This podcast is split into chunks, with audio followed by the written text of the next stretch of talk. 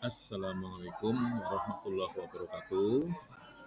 Dalam keadaan ramai, kita coba mengisi tentang kesetimbangan kimia.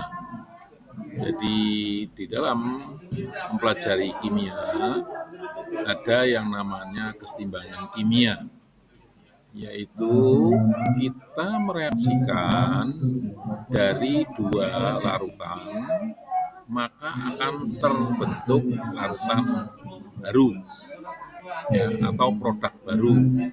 Larutan yang kita reaksikan terletak di sebelah kiri tanda panah.